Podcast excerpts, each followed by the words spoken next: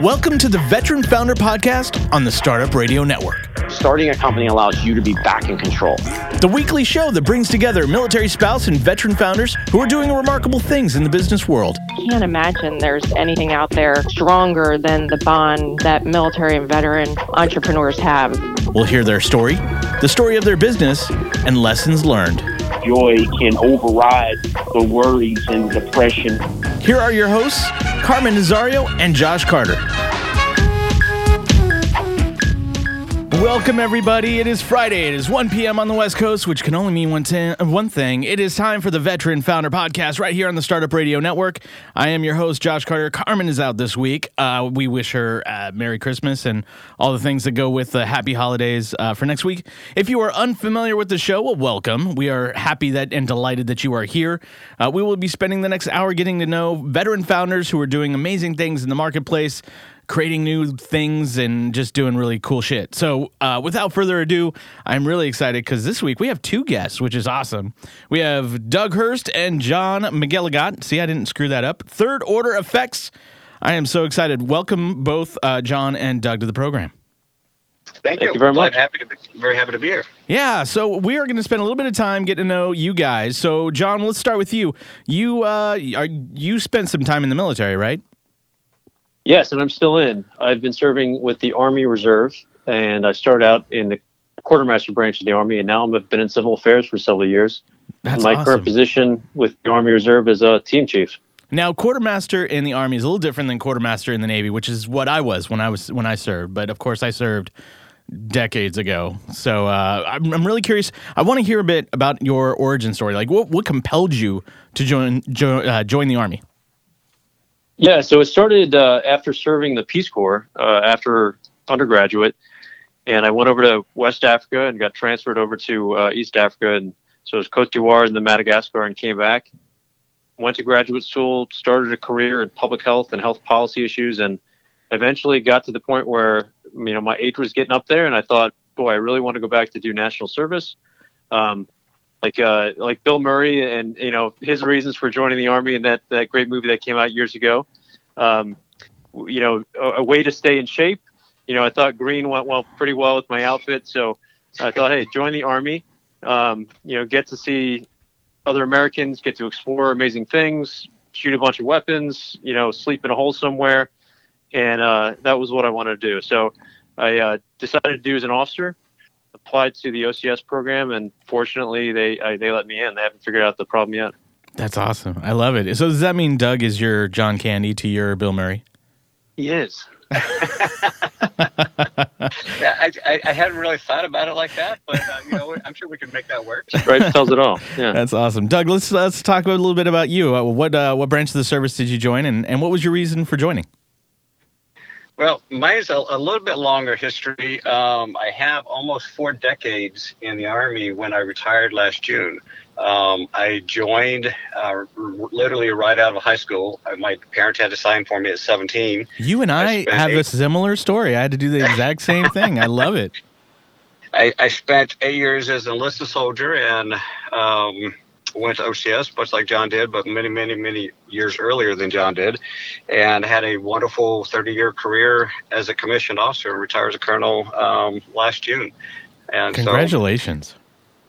yeah, it's um. I always people always ask the question, why did you join or what made you join, things like that. You know, I would my birthday is I was born on the fourth of July, so there seemed to be something predestined that I would do something. But you know, it, it was a nice career. I had a great time.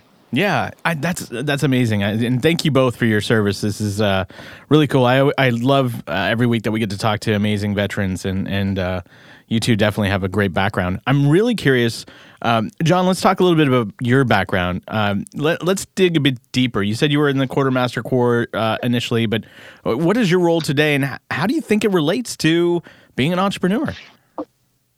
Yeah, great question. So I do uh, what's called civil affairs for the Army. Uh, the Army and the Marine Corps both have civil affairs. Uh, the Navy got out of the business uh, a couple years ago, probably around the time when Army started beating them in football. And they said, oh, "Hey, hey, it's all right. 14 years. That's all I'm gonna on. say. You know. That's right. and civil affairs is all about um, interacting with uh, local populations. It's the interface between uh, the, the Army, the land force, and um, and the local government or or higher, you know, ministerial affairs of the local host government or wherever we're occupying some area. We have to provide basic services. Uh, we have to influence that population to whatever our military ends are, and so um, we call it the Civil Affairs Military Government branch of the Army, and it's a great connection to being an entrepreneur because, especially on the reserve side, because we have have day jobs that are applicable. We either work in the government or we have our own companies or work for someone else. And so there's that crossover constantly of living in the civilian world and living in the military world. And it does lend itself to coming up with ideas that may translate into a business. Yeah, it, it seems like it. Uh, Doug, same question. Like, what in your 30 year career? I mean, I would imagine there are a lot of parallels between sort of building a product and building a service and building a company and leading a team in the military. What do you think has set you up during your lengthy and, and amazing career that set you up to be a successful entrepreneur? Well, I think that there is something in the you have to have in your blood to, to be an entrepreneur. Um, it, there is something slightly different in the DNA. So when you have that in your DNA, you catch on to things either throughout life or in your career or, previous jobs that kind of set that on fire a little bit. And also being a civil affairs officer and traveling around the world, I I've traveled to 28 different countries. I've worked with amazing people all over the world. And seeing that, it, it just kind of ignited our passion for kind of how third order effects started and, and what we hope to do with it. Um, so I, I guess to answer your question, pretty much everything I did as a leader in the Army built up to the part um, that that fire was kind of already lit in my belly a little bit to be an entrepreneur. And then when I retired, was ready to go at it full force. What's intriguing though yeah. is you spend 30 years in the in the military, and, and John, yet you're still in it, but the military is very much structured, right? There's this you know very compelling uh, mission, and that's the there's a, an objective, and you drive towards that mission. And being an entrepreneur can be very similar, but the structure is very different, and how you get to those endpoints is very different. How do you think you two adjust to to those kind of differences? Well, I think the the key difference is. Um, part of the military that we're in. I started out in a traditional uh, branch, uh, much like John did. I was an artillery officer for a number of years, but civil affairs is part of Army Special Operation Forces, and there is something in Army Special Operations that thinks outside the box. And I know that's very cliche to say that, but it it's not your traditional uh, rank and file military, what we call the general purpose force, which is very important. We have to have that.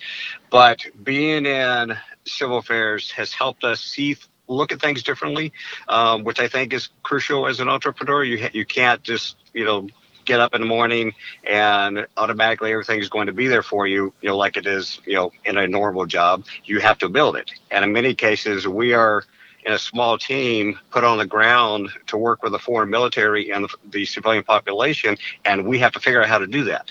So there's there's a lot of similarities there. Yeah. Yeah. Go ahead. And I'll add that I think you would get this, I think, from seasoned NCOs or officers who've gone through the planning process. You understand that you, you put a plan together, and at first contact, it's going to change. Or you're planned for some exercise or some battle assembly, we call them in the reserve, and it just goes shit. You know, you don't get the ranges you need, or the ranges are not working, or the vehicles are not running properly, and you just have to adjust on the fly or the night before. And you get used to that. And I think that's a great skill that you can bring into a company because you're constantly having to bootstrap it and adjust, especially small businesses. Yeah, and I think the biggest difference, uh, you know, between the military and being an entrepreneur is in the military, if you fail or if you, you know, are struggling, there's a whole team around you to pick yourself, you know, pick pick everybody up and sort of pick up the slack. In a small company, small team, that doesn't exist. How do you think you guys have been able to, you know, get around that adversity? I think you're correct in what you said in a training environment. However, that failure in actual, whether it's combat or working with a foreign military or something, it does have a greater consequence. And so, knowing what that balance is, and so our day to day interactions is kind of looking at the in a training environment where you get to fail a little bit, but we also know what it's like to have a lot on the line, and we're prepared, you know, to adjust for that as well. Yeah, that's absolutely. I think that's that's uh, a good way to put it. So let's talk a little Yeah. bit about your guys' transition out of the military, John. Let's talk about you. You know, you're still in, but what do you think? Um, what do you think's going to happen when you transition out? I mean, reserves is sort of like this. I don't. I don't want to call it part time because that definitely diminishes its value. But it's sort of this part time thing with the with the the army Yeah. while doing your your company. How how difficult is that to transition from one to the other? Right. Yeah, good question. And I think, uh, well, it is part time. Um, and, people can be in the reserve components in the National Guard or the Army Reserve, for example, and go on orders. They could be full time, but they're in that still that duty status. Um, I mean, you have to carry, you have to be in both worlds at the same time. And people who have, I've seen this, but people who have been in this scenario before me have said, you know, one side of your career is always going to be, um, there's always going to be a detriment to what you're doing. So you have to maybe sometimes go ahead with your civilian career or the business that you're trying to grow. Sometimes you're going to go deploy or do an exercise. Like in a few months, I have to go back with my unit to the National Training Center for rotation. That's a whole month where I'm going to be incommunicado and cannot really do much progress with Doug and the company. Sure. So at times you just have you hit these roadblocks and you have to adjust. Um, you know, now that we have the two of us and we have an advisory board to assist us, that's great.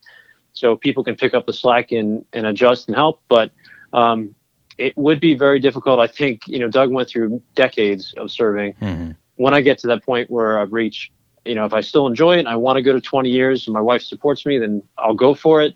Um, if I don't enjoy it, then I can put in my paperwork and separate. You know, I'll still have uh, the company to grow.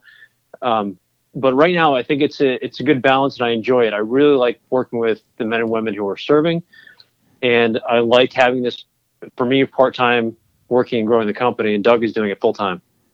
Yeah, that's awesome. We've been talking to Doug Hurst and John McGilligot of Third Order Effects.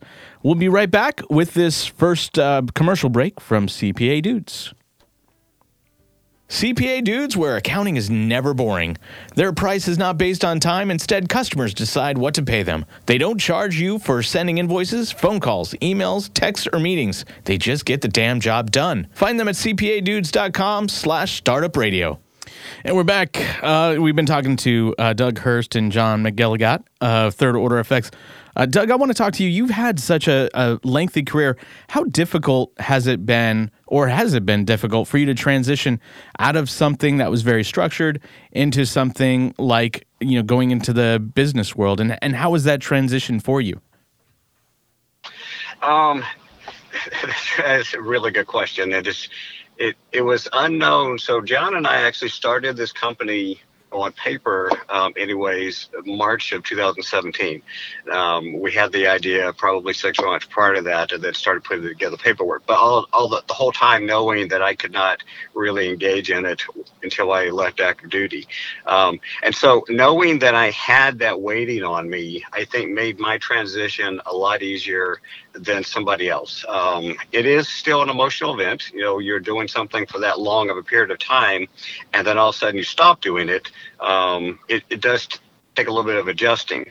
Um, but having this waiting, um, I mean, I was really just anxious to get started. And so when I took the boots off and kind of put the uniform up and had the retirement ceremony and it was official, um, it was just time to dig in and start on this. And it was made that transition a lot easier.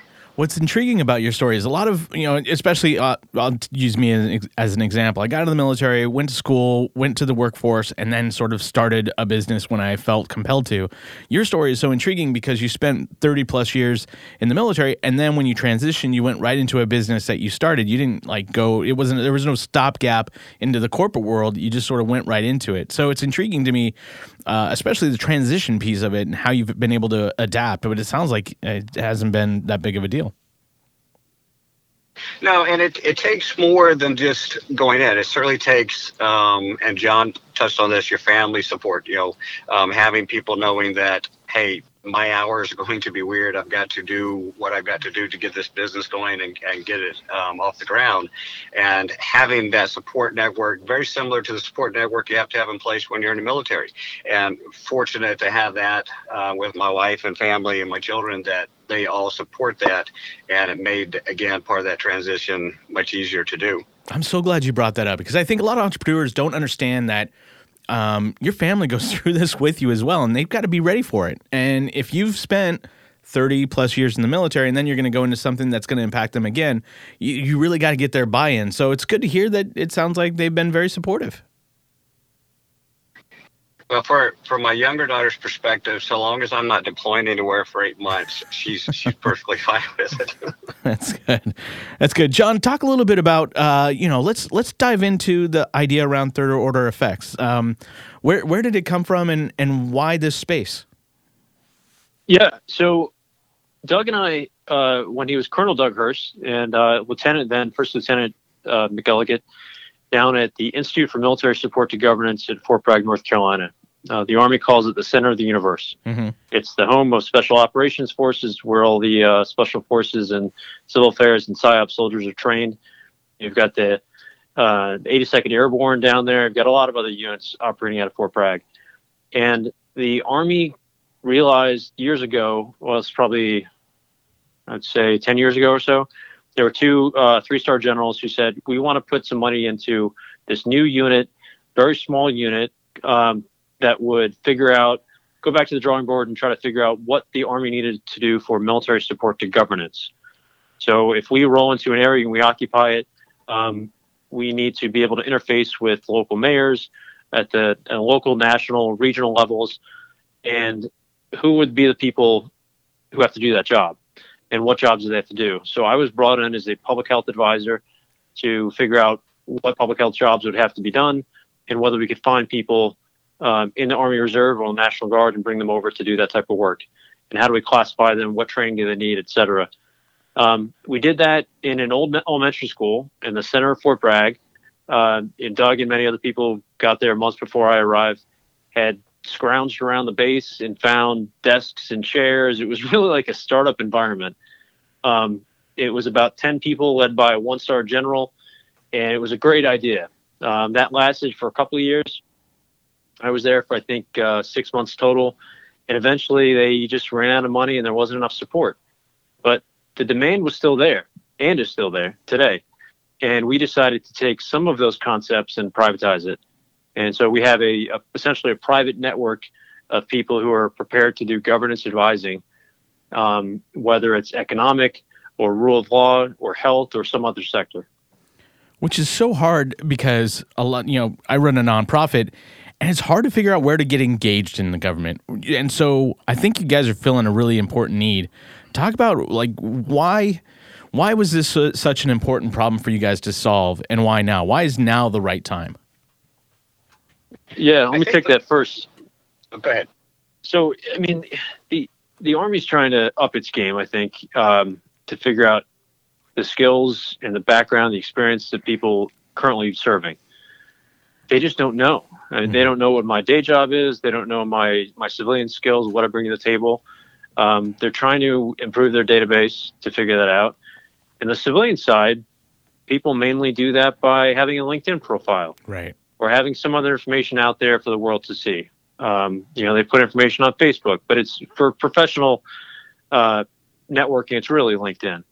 And so we're trying to meld the two, the, the traditional role of contracting with the gig economy of 2018, 2019. Um, Doug?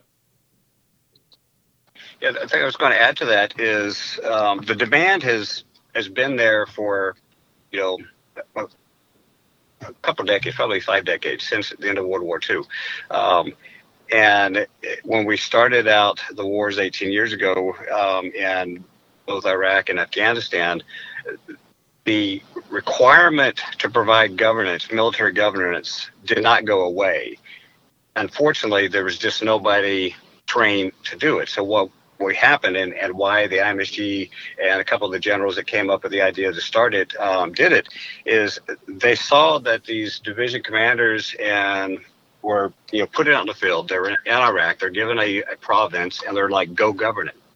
well, that's okay because these guys are you know trained to do anything right? They can surely they can you know run a government. Well they, they can't. And you know they're trained to blow things up. They're trained to run a division. They're and the brigade commanders are trained to run a brigade.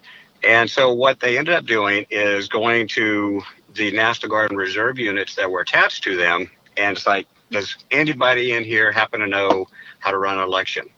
Does anybody in here happen to know how to restart you know, at a utility plant. And sometimes they got lucky. Sometimes there would be somebody in the reserve unit or National Guard unit that their civilian skill set would do that.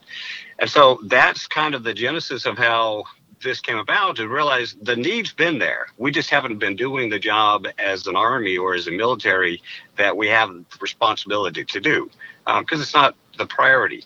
Um, and so after spending a couple of years at Fort Bragg on this problem set, it became obvious that the military still wasn't going to put the money towards it that needed to. Um, and again, rightfully so. And that was towards the end of the Obama era. The money was shrinking, it wasn't increasing for the military. So, you know, they had to balance out where they're going to put money.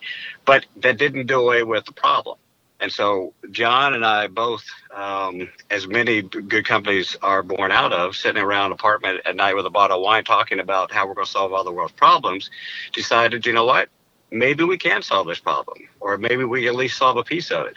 And we're passionate about it as civil affairs officer because we see the interaction between the military and the civilian and how many times it's been done poorly and how passionate are we that it's done correctly and if we could go out into the world and build a profitable com- company and at the same time solve this very important problem of providing governance advisors at the ministerial, provincial, tribal level, whichever level it may be, um, then I think we've accomplished something. Yeah, that's a great point. Uh, I'll add, you know, that Doug, you talk about going back to World War II, and after Europe was destroyed, we had military governors helping to reestablish, you know, using the Marshall Plan to rebuild Europe. Same thing in Japan, did that in Korea. We kind of screwed the pooch in Iraq recently.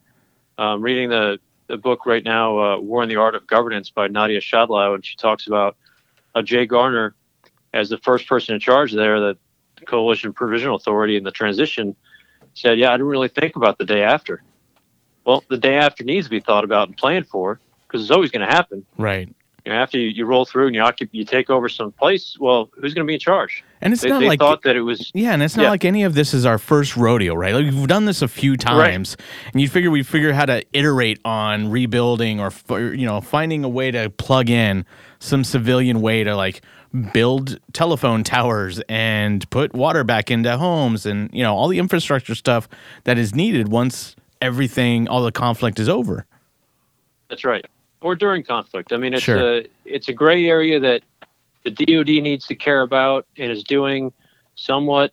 Uh, State Department and USAID as well. So there's a lot of money that's out there for this type of work. And this week we talk about Afghanistan, the possible drawdown of some forces. Right. You know, if if uh, the plan that Erik Prince has put out there to to have some contractors go into Afghanistan, if that grows, he's told us, well, we need some people to do the governance piece. We need some people to plug into the uh, the ministries of Afghanistan. Well, that could be third order effects. It could be another company doing something. Uh, you know, the mission that we have. What what kind of problems have you guys? So this leads. We can go down a whole rabbit hole here. I'll try to avoid it. What kind of what do you think is the biggest need right now? I mean, we talked about infrastructure, we've talked about you know governance and how to run an election and et cetera. But what do you think the greatest need is overall for the DoD, uh, and how can uh, how how can third order effects help achieve that? How how can how can they achieve that goal? Well, you're right. That is a pretty deep rabbit hole, um, and, and I'll, I'll try to talk about a couple of it because it's not that people are not aware of the problem. A- Again, it's a matter of managing resources and um, and abilities. And our military is really, really good at blowing things up and taking over areas. I mean, they're, they're good at that. They were the best in the world. um, it's it's the other piece of it that what you do afterwards that they're not. It's not that people don't realize that it's a problem. It's just it's just one of those too hard to deal with. So where as John just mentioned, where order effects comes in and and if I can go into a side note just for a second, what we found over the past year as we've started to put this thing together is how many other people are also passionate about this. So we have about 1,400 people that receive our current distribution and uh, 70 that have actually you know signed up with us put their all their info in and their skill sets and their the languages and everything. We have people that have experience in over 50 different countries and i think 75 different languages um, right now. And as we started to put this out there people like i've seen that problem firsthand because I was either an Army lieutenant, a, a major, I was somewhere, or I was a civilian working for Department of State, but they saw the problem firsthand. And so it resonates with them when we tell them what it is we're trying to accomplish. And I'm like, hey, if I can be a piece of that, I, would love to be able to try to figure out that, you know, how we, how we fix that. Um, I'm not uh, grandiose enough in my vision to think that we're going to solve the world's problems, but if we can solve a piece of it, you know, I'll be happy with that. Yeah, it's a it's yeah. a great way to put that. Go ahead, John. Sorry. You talk about the the biggest problem that the DoD or the military may have, and you know, I think we're very good at, at shooting things and blowing things up. Um, and whether it's your company or the government, people often talk about how your people are your greatest resource. Well, the military is probably the worst at managing its people, mm-hmm. um, and so that's probably the area of the greatest improvement. And you don't always have to find people in uniform. You could contract with other folks who have the right mix of skills. I think uh, Congress has, in the last year or so, authorized the greatest updates in personnel policies, you know, since the last 50, 60 years. Um, there had no previously been no policy that authorized them to take somebody like Mark Zuckerberg and put him in uniform if they needed cyber skills. And then what rank and what experience would you allow him to get right away. Mm-hmm. That wasn't even possible. Now that is, and, and, now there's more flexibility in the system to do that. Um, I think they should think outside the box a little bit, and they should be working with companies like Third Order Effects who can plug and play based on what the mission scenario set is. It's intriguing to me to see the different branches figure out how to do this. And, and, and I'll give you an example of this. The Air Force just created this AFWERX uh, group, right? And it's really just meant to figure out how the Air Force can do a better job at, at plugging into the startup ecosystem and really driving innovation. And and I think the Army has the same thing. I think they I don't know what they call it, but they have I know the Army has something very similar. And the Navy and, and all the branches have some sort of thing, but AFWERX is definitely the one that's sort of like really leading the charge for innovation and technology startups. I, what I find compelling is that we're in 20, we're just about into 2019 and the branches of the military are just trying to start to figure this out. Even though as we've already discussed it's been a problem for a long time. What do you think well let's where are we at? We're at we want to do another commercial break real quick all on we're going to do a quick commercial break and then we're going to go back and talk about what the military can do to, to better uh, engage. So here we go Today's episode of The Veteran Startups is brought to you by Publicize, a deconstructed PR subscription service which generates effective visibility for your business. For instance, media relations. Publicize handles all communications with the media and any content required to do this press releases, editorial pitches, etc. And they offer a wide range of PR products and abilities out of which you can construct the PR package right for the future of your business. Check them out at publicize.co and tell them Carmen and Josh sent you. Ah, love Carmen's voice. Miss her to death. All right, and we're back. We're here with Doug Hurst and John McGilligot of Third Order Effects. We've been talking about how, you know the greatest need between sort of the DoD and the private sector, and how this can all benefit uh, you know growth after we've left someplace. So, so Doug, I'm really curious. What? How do people engage you guys, and how do you get them plugged in? So, if I was say you know, a contractor specializing in network or something like that, how would I get plugged into third order effects and, and how would you get me plugged into the DoD? Well, one of the things that I hope uh, shows like this is getting the word out. Um, we are also using social media, um, LinkedIn and Twitter and things to um, kind of spread the word and, and expand our network. Um, the network itself is kind of self-replicating because um, um, everybody knows somebody else that has a skill set, and so uh, that has been one of our, our biggest ways. And then, as entrepreneurs, we are doing what every other entrepreneur does. We're just, you know, pounding the pavement. You know, we're, we're making phone calls. We're trying to set up, you know, interviews with people, um, kind of see what their needs are. We're going to events where we know uh, government contractors um, are, are, going to be. Um, all those things that you do when you start out um, to try and get the word out about your company. So, so if I'm a government contractor and I engage you guys, how easy is it for for me as a general as a contractor to get plugged into the ecosystem? Well, into our ecosystem, it's extremely easy. You go to our website. There is a you know join our team link, and it, it has a quick way to fill out a form to give some initial show of interest, and then we'll respond to them and give a, a more detailed and and what we tell people, much like LinkedIn, it, it doesn't cost you anything to join our network. Um, we may have the opportunity to employ you or we may not, but we want to be able to have that expertise available, whatever that expertise is. And and then you'll grow from there. Nice. Nice. Yeah. So if Josh and Carmen applied tomorrow to join Third Order Effects, you would do so online. You would self identify your areas of expertise. You would upload a CV or resume. We would look at all that information. We would ask for references and additional information like what languages do you speak? Do you have a security clearance and what is it? Um, where have you deployed? If you've served in the, in the uniformed services, how many years? Um, if you, as a civilian, where have you worked? You know, it's good that you had you may have degrees. Maybe you have an MBA. Well, good for you. Well, what have you done with that MBA? Mm-hmm. It's the experience that's more beneficial for us as a company and for eventually the client. So, um, you know, I have an MPH degree.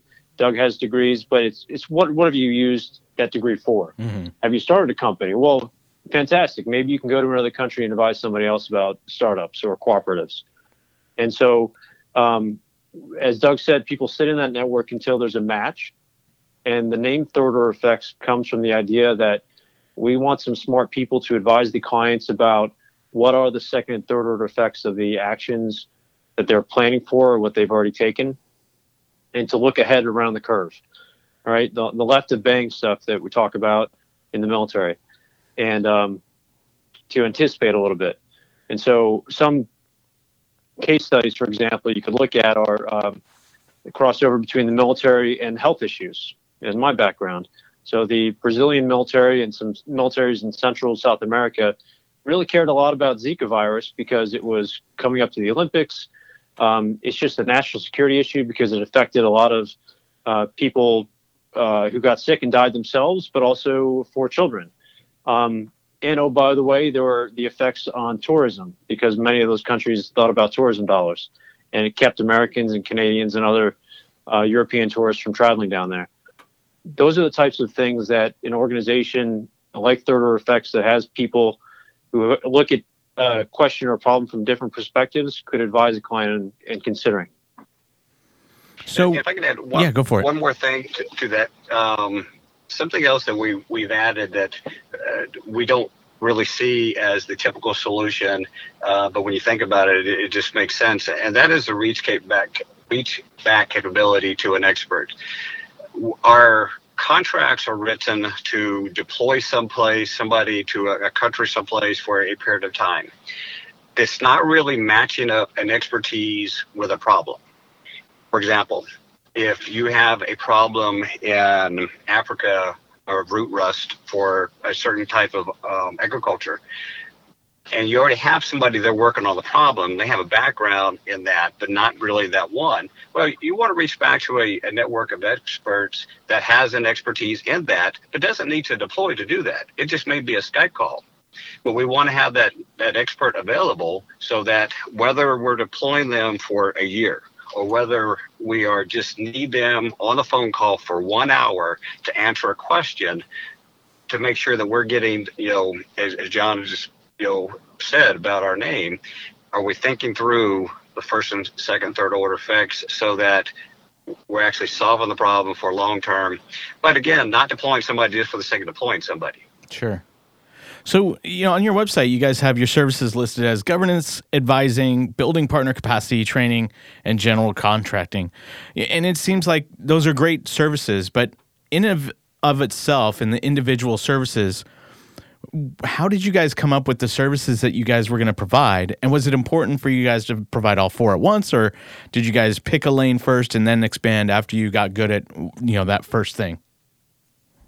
Well, the governance advising is what we did. What we're, we're talking about at Fort Bragg. You know, that was looking at the problem of what does it take to have good governance. And the Army did us a favor, and they paid for a study um, put on by the um, Don, help me here. My mind just went blank. Naval um, Postgraduate School. Yeah, Naval Postgraduate School. And what they did is they looked at the problem of governance. And there's a lot of things in governance, and, and we live in a, in a Western world where there's multiple layers of governance. But they basically said to have good governance, you have to have cover these 19 areas. And there's some that John touched on earlier, you know, rule of law, health, you know, utilities. There, there's 19 certain areas that for government to considered a good government, you have to have these. So that's what we focused on. We took those 19 and we're looking for expertise in those areas. Now, the building partner capacity and that those are all components of building good governance. It mm-hmm. is providing, you know, that expert to come and advise you. So you may be a country in Africa and you've got the rule of law figured out, and you've got agriculture and you've got some of these others, but you're really suffering in the public health area. So that's where we're bringing in that component to plug in that. You may not need all 19, you just need one you may need three. So have the expertise. And that's what building that partner capacity is. They already have some capacity. We're helping them build that capacity to be able to do it better. That's great. Now, you guys have yeah. basically essentially built a two sided market. Would you agree with that? You yes, have yes. yeah, you have your your customers, which would be say the experts, and then you have the need on the other side. How hard is it to build a two sided market in this case? Well, it, it, it is tough. Um, I mean, it's because we're trying to do some government contracting. It's it, at this time of the uh, evolution of America, I think we are to some degree pulling back from engagements around the world. Uh, we're certainly pulling troops out of Syria, likely some troops out of uh, Afghanistan, same maybe for Iraq. We still are expansive. We have people everywhere around the world, but we're in a phase right now we are drawing back a little bit. Um, so I think we're building the company for engagements in elsewhere uh, around the world. There's a lot of stuff going on in Africa. Um, 2019 is this continuation of the gig economy. You could hire somebody to go do shopping for you or to do tasks. And there are a lot of people now retiring from the baby boomer generation who are looking to do part time work in consulting. So it works really well for them. It also works pretty well for people who are mid career. They've got a degree, they got maybe five, ten years, 15 years of experience, and they're looking to work from home. Maybe they could be the reach back capability. You know, maybe they're the expert who studied in their program some random village and tribe that's in some country where there's a military unit or USAID's got some project, and wow, they, they don't really know who to turn to. But we can dig into our network and find the right person and plug them into Skype or WhatsApp or use some other technology of today and connect, connect them to the right people. Um, but it's also, I think, that the trend of trying to work with different parts of the government to say, well, okay, maybe it's not nation building, but there's other building partner capacity. There's another terminology for the same type of thing that the U.S. government will continue to do in parts of the world, um, you know, to engage with host nations to combat maybe Chinese expansion or uh, economic involvement in different parts of the world. So, what we're doing, I think there's always going to be a connection, but it's the company needs to evolve as the trends of U.S. engagement around the world tend to evolve, and the same thing for private industry. I would imagine it's really difficult to figure out sort of where the operational need is most, right? So, for example, you know, we've been relaxing our relationship with Cuba, and so there's a lot of need to rebuild their infrastructure, and and uh, and I know a lot of startups uh, are starting out of Cuba, but the way they do things are wildly different than in the U.S. because of just the way the infra- infrastructure is set up. So there's a lot of opportunity in say Cuba. How do you guys identify where the biggest need is and how to plug those people in? Well, part of it is looking at what Department of Defense and Department of State and other government agencies are saying they need. You know, that's the easy one. You know, if, if they put out a contract or a grant that says we need expertise in this country, well, that's pretty easy. You match up to say, do we have expertise in that area and can we potentially fulfill that contract? Sure. That's the easy one. As we grow, we would like to be a little bit more forward thinking and look for opportunities ourselves in other countries. And John said, you know, Africa, um, all over the world. And our network is not just US based. We have experts that are with us in a lot of other countries in the world. So those will be our eyes and ears to look for opportunities in Jordan and you know some country that we may not even know about right now, but because we have an expert um, who is connected to it, they will bring that opportunity to us, and and we'll be looking for creating our own opportunity, so to speak. Um, and much like Erik Prince is with Afghanistan, uh, he has a reason that he is concerned about Afghanistan. Now, there's obviously a monetary benefit if you're a contractor that you get a contract and you get paid for it. But he looked out. He said, "You know what? 17 years of what's been happening over there has not been working. Um, I've got some experience in this. Let me just see if I can put up a plan." And he put up a plan, and he says, "Here, what do you guys think?" That's kind of where we would like to see ourselves in three or four years, um, where we're bringing solutions to, to problems that right now maybe somebody is not identified yet, mm-hmm. um, but we're identifying it. Um, but right now, it's kind of the, the low hanging fruit. You know, Department of State says we have a need right here, and here's the money to go do it. So we'll say, okay, well, we think we can fulfill that contract.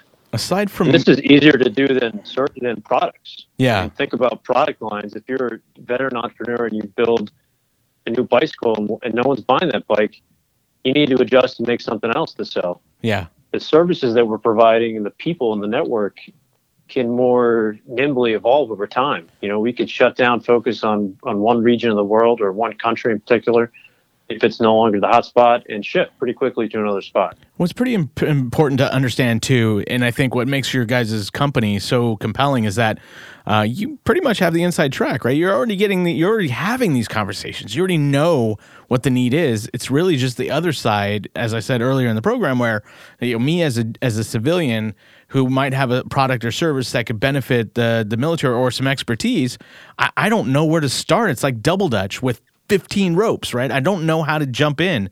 And so I, what what's so so great about your company is that you've already you kind of know where the need is. It's just finding those people and plugging them in and making the right connections. What I'm curious about and then we'll take our last break is really quickly, how do you guys make money? What's your business model? Obviously, it's a consultancy, but who pays the the bills? You you, you talked a little bit about grants, but what other ways are you guys uh, bringing revenue? Well, right now it is that it's it's through a government contract, whether it's through DoD or DOS or somebody, a government agency that has a contract available for a problem set that they've identified, and we work either with a partner um, as a sub, you know, for the bigger contract, maybe just a piece of it, um, or you know, go out and, and bid for you know an entire job. Nice. We've been talking to Doug Hurst and John McGilligut of Third Order Effects. We'll be right back after this word from Ruby Receptionists. Support for today's episode comes from our friends at Ruby Receptionists. At Ruby, they've mastered the art of turning rings into relationships. Their team of remote receptionists answer all of your calls live as if they're right there in your office. Together, you and Ruby transform your phone into the sales engine it was meant to be. Start setting your business apart today. Visit callruby.com forward slash startup radio to sign up, or better yet, call them at 833 861 8100 and use promo code Startup Ruby. And we're back. Okay, so this is the part of the program that I, I love because now it's how do we figure the things that you guys have screwed up. And so, my first question is during this journey, what is the worst thing you guys have screwed up, and how have you mitigated the risk of that happening again? I can say that from my perspective, um, I, we've been fortunate we haven't really screwed up a lot of big things. You know, sure. there's been uh, some small things, and and what you find is that things always take longer than you expected it costs more than you expected.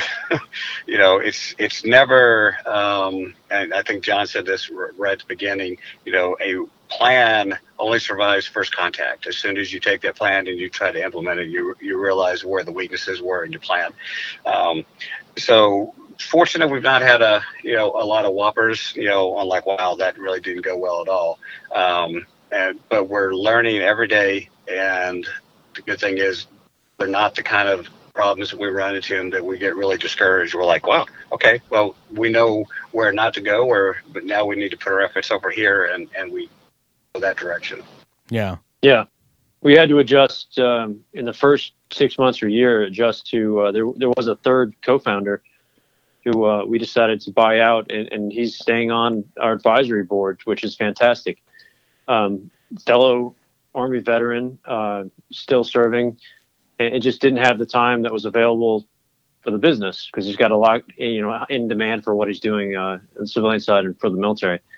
So that was a big adjustment as and three co-founders trying to figure out the roles and responsibilities who's going to do what as this startup company is trying to grow and expand its network and find the right people to assist us um, and so we were able to come to a mutual agreement and now it's doug and i and wow we're just trying to figure out how this thing is going to go for the next couple of years as we're essentially you know we don't have an office we don't need an office so Doug is in Texas. I'm now in Arizona, and we can be anywhere in the world. There's some amazing startup companies, uh, especially other things started by veterans. They're just taking advantage of the modern technology that we have. You don't need to have a brick and mortar for a lot of your companies, especially for service oriented companies like what we're doing. Yeah.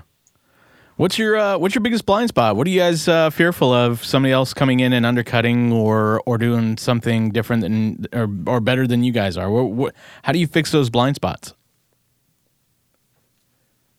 Yeah, um, it's definitely possible. I mean, there there are so many veterans coming off of so uh, you know how many years of war we've been at in uh, the Middle East, especially, but elsewhere around the world. So there there are a lot of people who have some relevant experience. I think what uh, Doug and I have talked about this. What's helping us is that there are a lot of people who just don't have that inertia to start their own business. They're very comfortable um, coming out of the military and just getting a job. That's okay. Maybe that's right for them. Um, but we didn't want to be the guys who just get a job. We wanted to be the ones who were growing our own company, making more money, and calling the shots. Yeah, and from a competition standpoint, when we see competition coming into our area, to me, that's just validation that there's a need in this area.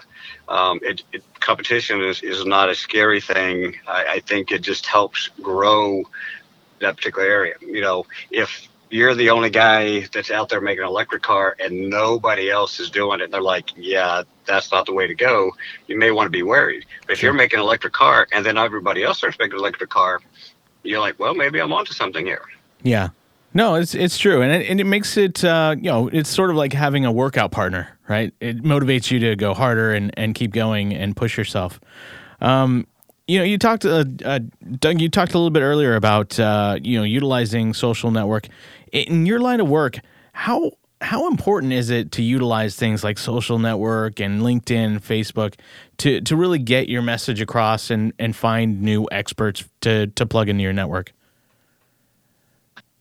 Well, I, I, will say that this is where John's youth comes into play much better than mine. You know, um, not to a, uh, put an exact age on myself, but um, it, it is much more important than sometimes, and that's where I think some of the people in my position coming out of the military are not aware of and don't develop the skills. You have to develop the social media skills. You can't say, well, that's something that you know younger people do it's something that everybody does.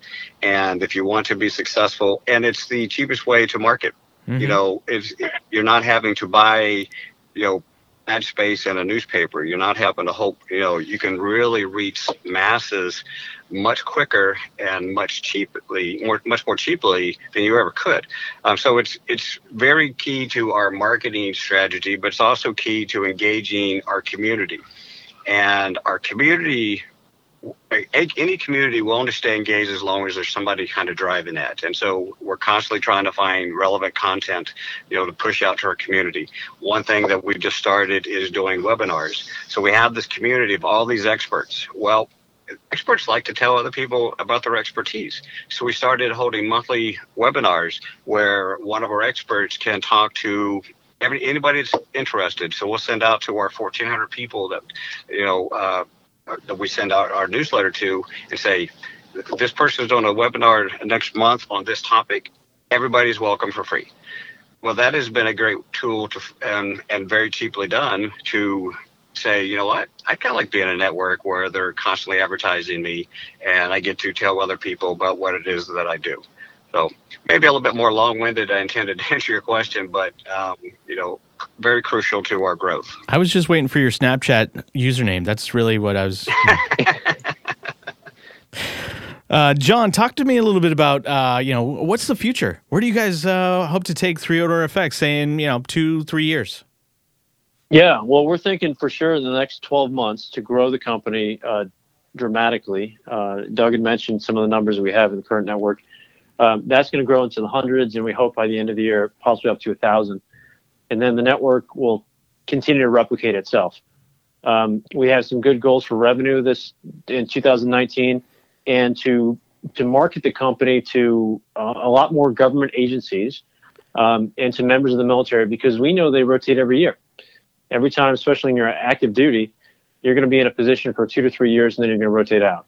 So we need to constantly be uh, marketing the company to people in those key positions who may hold the purse strings or may know that the demand signal is coming and that the match for our services is a good one for them. Um, we also want to look at private industry in 2019. So not only government contracting, because that can often be uh, slow in, in, getting your money, but um, in the lead time required for the application to go in and get scored, et cetera. Um, we want to talk to more private industry members who see some connection to the people in our network. Uh, we also want to talk to the prime contractors. We're still small. We'll probably be small for quite a while. Um, I think the, the rules have recently changed from the three year time limit to five years to be a small business and get set aside contracts. So we're going to take advantage of that. Yeah. And talk to some big companies who would, um, according to the government, you know, they would get a uh, like a, a token for subcontracting with a service disabled veteran owned small business that we are. So we're going to take advantage of that as long as we have it until we ultimately grow to you know millions of dollars and we have to no longer be a small business. That'll be a good problem. Yeah, it'll be a good problem to have, definitely. I love it. And and you know what I what I love is that you guys could easily plug into networks like you know I, I run a nonprofit called Patriot Boot Camp and we help veterans and military spouse startups grow and scale their businesses, right? But there's other organizations like ours, like Bunker Labs is another good one. Uh, Operation Code has a lot of really good uh, folks in there as well. So I could see you guys plugging into organizations like that just to the benefit of, of whatever need there is on the federal side. Yeah, good point. I'll say, Josh. Yeah, for sure. I mean, the stuff you're doing is amazing, and I think what Doug and I have found over the the last couple of years of doing this company, um, veterans and veteran entrepreneurs especially band together, and there's that common bond that we have where we look out for each other, and we found that there is enough money out there for us all to succeed. Yeah. You know, we've got good company idea.